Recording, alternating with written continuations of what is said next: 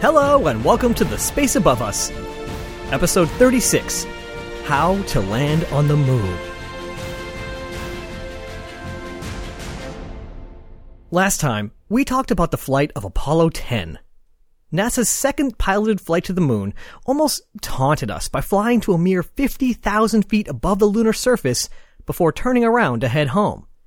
This Pathfinder mission followed in the footsteps of Apollo 8 and performed nearly all major phases of a lunar landing mission, omitting the powered descent and landing itself.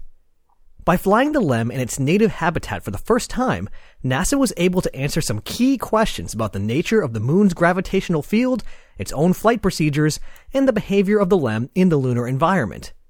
And despite some alarming unauthorized dancing on the part of the lunar module Snoopy right before staging, the flight went smoothly. The path was now clear for the crew of Apollo 11 to bridge that final gap and get their boots dirty. But is the space above us ready? Mm, not quite yet. We've got ourselves a Saturn V rocket, a Cadillac of a command and service module, and a sporty little lunar module. We've learned how to fly it all to the moon, how to insert it all into lunar orbit, and we've even taken the LEM out for a spin, or at least several unexpected rolls.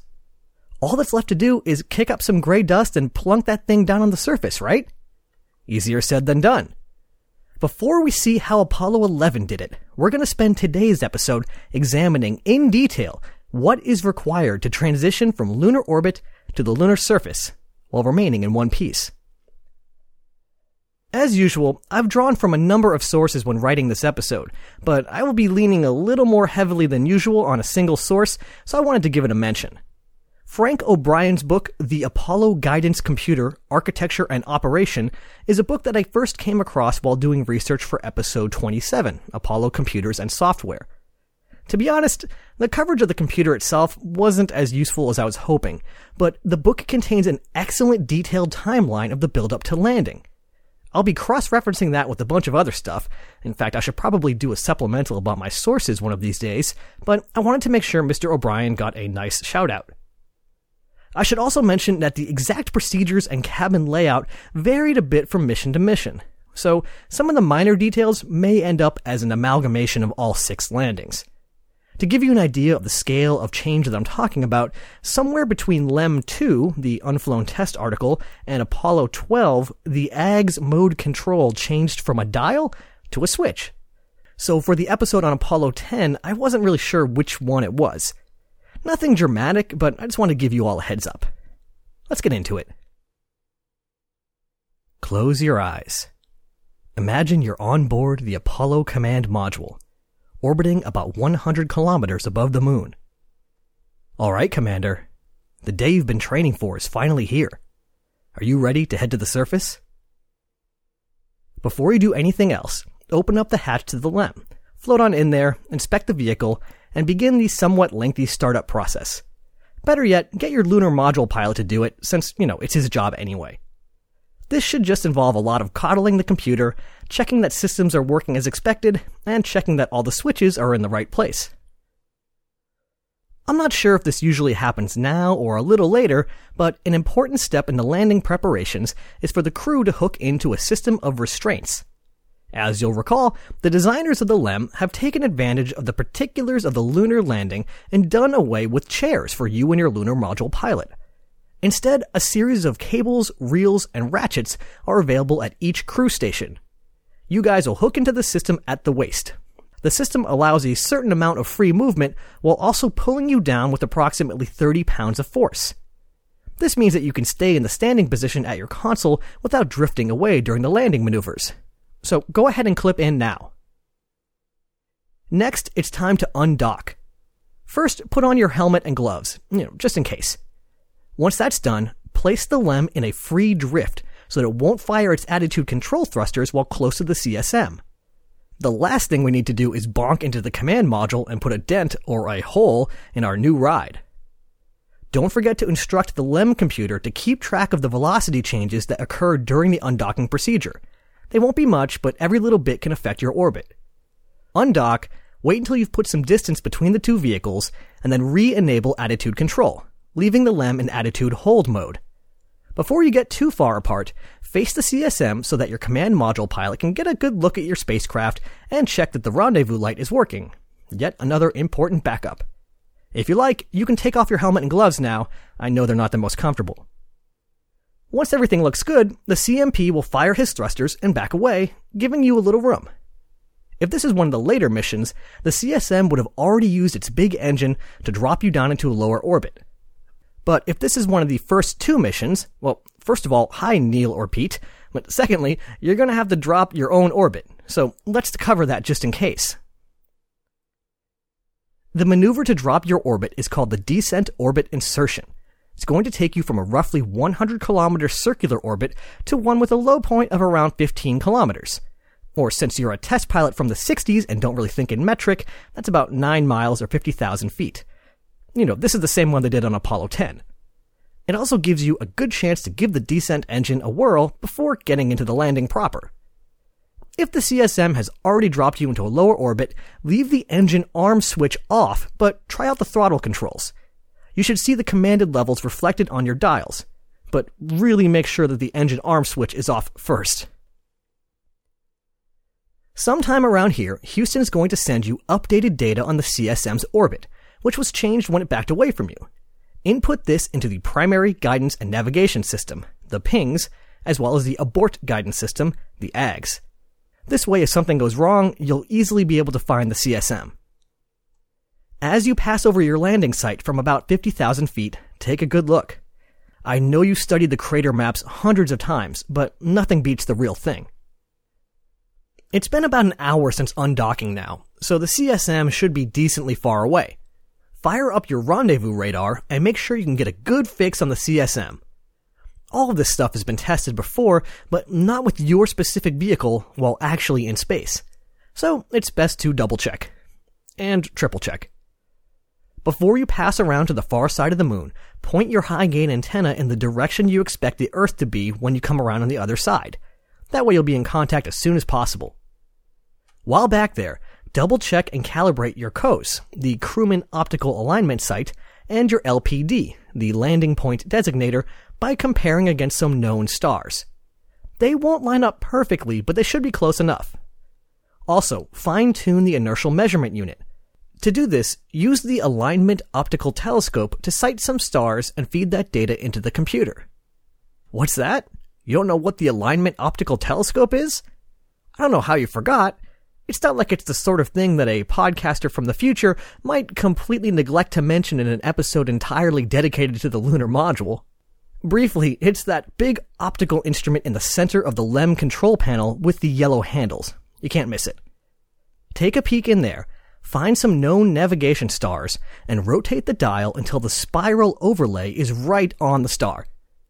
Since the spiral rotates outwards at a constant rate, this is actually a clever way to determine where the LEM is pointed pretty precisely. Also, be sure to calibrate your AGS, the abort guidance system. Just leave the LEM at a specific attitude for a few minutes and let the system monitor how much the gyros drift. This drift rate isn't desirable, but as long as we know what it is and it stays predictable, we can incorporate it into the guidance calculations. Okay, it's been about two hours since undocking. You've already gone around the moon once. Just one more orbit to landing. If this is one of the later missions, go ahead and pressurize the descent propulsion system. Neil and Pete, you've already taken care of this earlier. Give the landing radar a whirl to make sure that it turns on and gets to the expected temperature and all that. It won't have a lock on the ground yet, but we can at least make sure it's not going bonkers.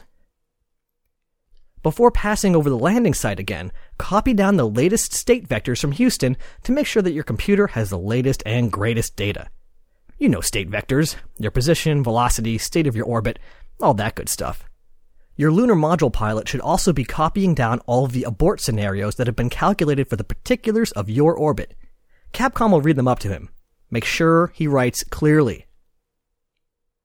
As you pass over the landing site, use your landing point designator to track landmarks and time how long they take to pass by. This gives you your velocity and thus your altitude.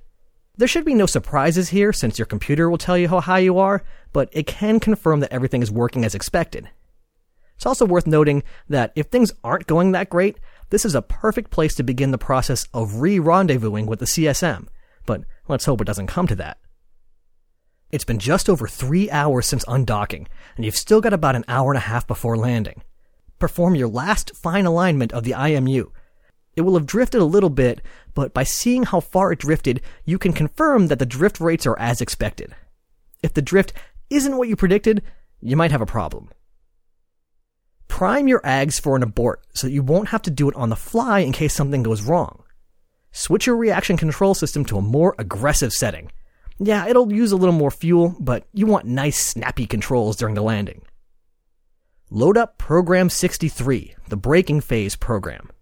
It shouldn't do anything, but you can check that it has the expected time that you'll fire up the engine. In case you forgot, the landing is broken down into three phases braking, approach, and landing. During the braking phase, you'll be burning your engine more or less horizontally, dropping your velocity from orbit speed to something more reasonable. During the approach phase, you'll pitch forward and get a better look at your landing site. Make tweaks as appropriate, but remember that the clock is ticking. Finally, the landing phase. Hopefully, this is just a straightforward, slow vertical descent. Nice and gentle. Braking, approach, and landing. Remember now? We've only got about an hour left until landing, so if you took your helmet and gloves off, put them back on. Switch the environmental control system to only pump oxygen through your suit circuits rather than the cabin in general. Pull the circuit breakers to arm the staging pyros. You'll need to stage in a hurry in the case of an abandoned landing, so it's best to arm them early. Deploy your hand controllers. It's almost time now. Five minutes until we light the engine. Get your final state vector update from Houston and put the primary guidance system, the PGNCS, in control of the spacecraft. Make sure your AGS has all the latest information. Shortly before you start the burn, the computer will ask permission to place you at the proper attitude. Give it the go ahead. 30 seconds before ignition, the display with the countdown to engine start will begin flashing. It's sure to get your attention. Flip the master engine arm switch to descent. A few seconds before ignition, fire your RCS thrusters to settle the propellants in their tanks. With five seconds left, the computer will flash Verb 99, which is its way of asking if you're really sure about this. Press Proceed. You shouldn't hear or feel much at first, since the engine will only be running at about 10% thrust. It'll stay like this for around 30 seconds, as it determines the precise center of gravity of the LEM and aims its thrust vector through it. Try not to rock the boat. You will now be in Program 63, which covers the braking phase. At this point, you'll be flying feet forward, facing down at the moon. This allows you to keep an eye on your approach and make sure that you're on track. But you can't stay like that forever, so after about three and a half minutes, it's time to yaw around.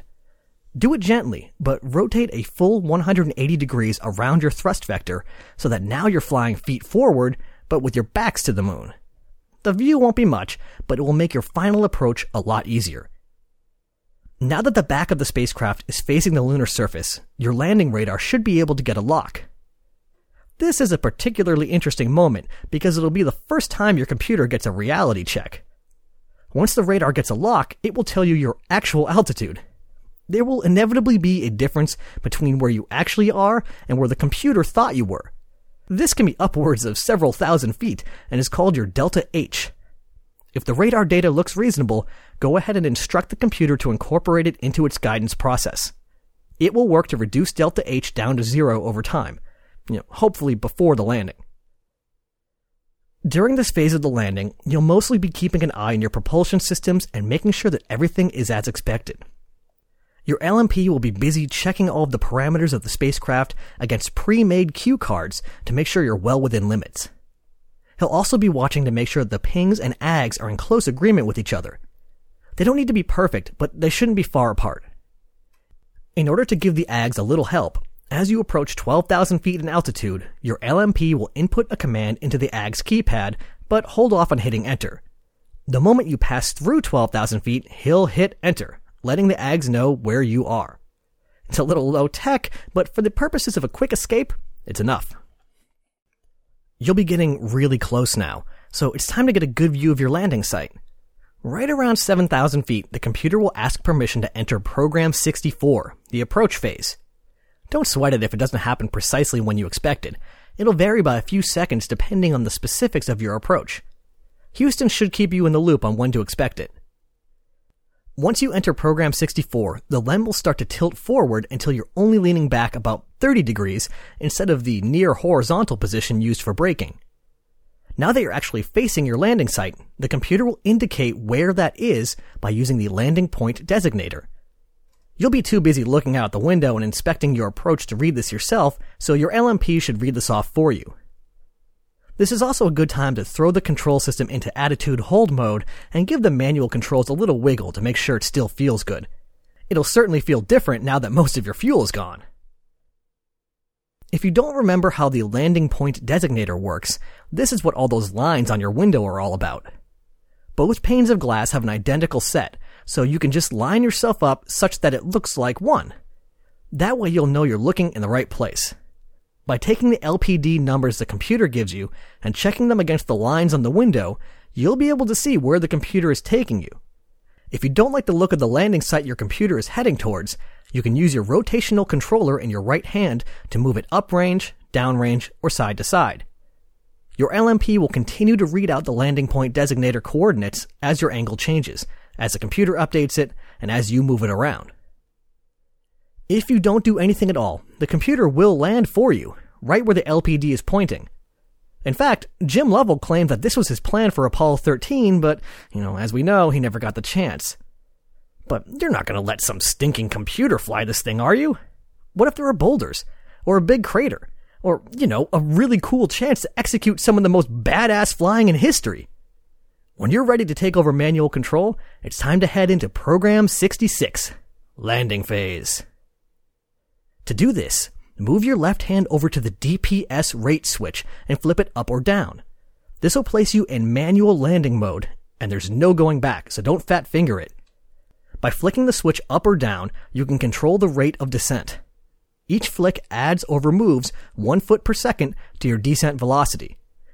This is convenient since your LMP will be reading out your vertical descent rate in feet per second throughout the final approach. Now that you're in program 66, your controls will be a little different. The rotational control will change the attitude of the LEM, the direction it's pointing. It should also be in attitude hold mode, so if you were to just let go of the stick, it'll stay in the direction it's pointing. You can use this to change your velocity somewhat like a helicopter. Want to slow down? Lean back it'll make your engine thrust against the direction of travel and slow you down. Want to speed up? Lean forward. Want to move side to side? Well, you get the idea. Also at your disposal is the reaction control system. By moving the handle in your left hand, you can add small horizontal movements using the RCS thrusters. This will be especially handy as your LMP reads out your horizontal velocity components in the final moments before landing. As much as possible, you want to know these velocities out. The LEM can handle a harder landing than you might think, but it's still pretty delicate. I mean, just look at it. At this point, you should have a nice, flat, clean spot picked out. Time to put her down. You were only given barely enough fuel to get this done, with a very narrow extra margin. Both Houston and your LMP will do a good job reminding you of how much fuel is left, but don't let yourself get distracted. Focus on the task at hand nulling out your horizontal velocity and gently moving towards the surface. Just remember that the last few feet take a little longer than you might expect, so while you shouldn't rush, don't dally either. For the final approach, nearly all of your horizontal velocity should be gone, as confirmed by your LMP. You should be upright and slowly descending vertically towards your date with Destiny. The dust will be flying, but you should still be able to see well enough. If not, watch your rate meters closely. In just a few seconds, that little blue contact light you've been waiting on for years will illuminate and. Actually, I think you could take it from here. Oh, come on, you didn't really think I was going to give you, my dear listeners, a lunar landing before we did it for realsies on Apollo 11, did you? No, that just won't do. Next time, we'll be starting the final leg of Kennedy's grand adventure. Apollo 11 is here at last. It's time to cement the names of Armstrong, Aldrin, and Collins into history for eternity. Ad Astra, catch you on the next pass.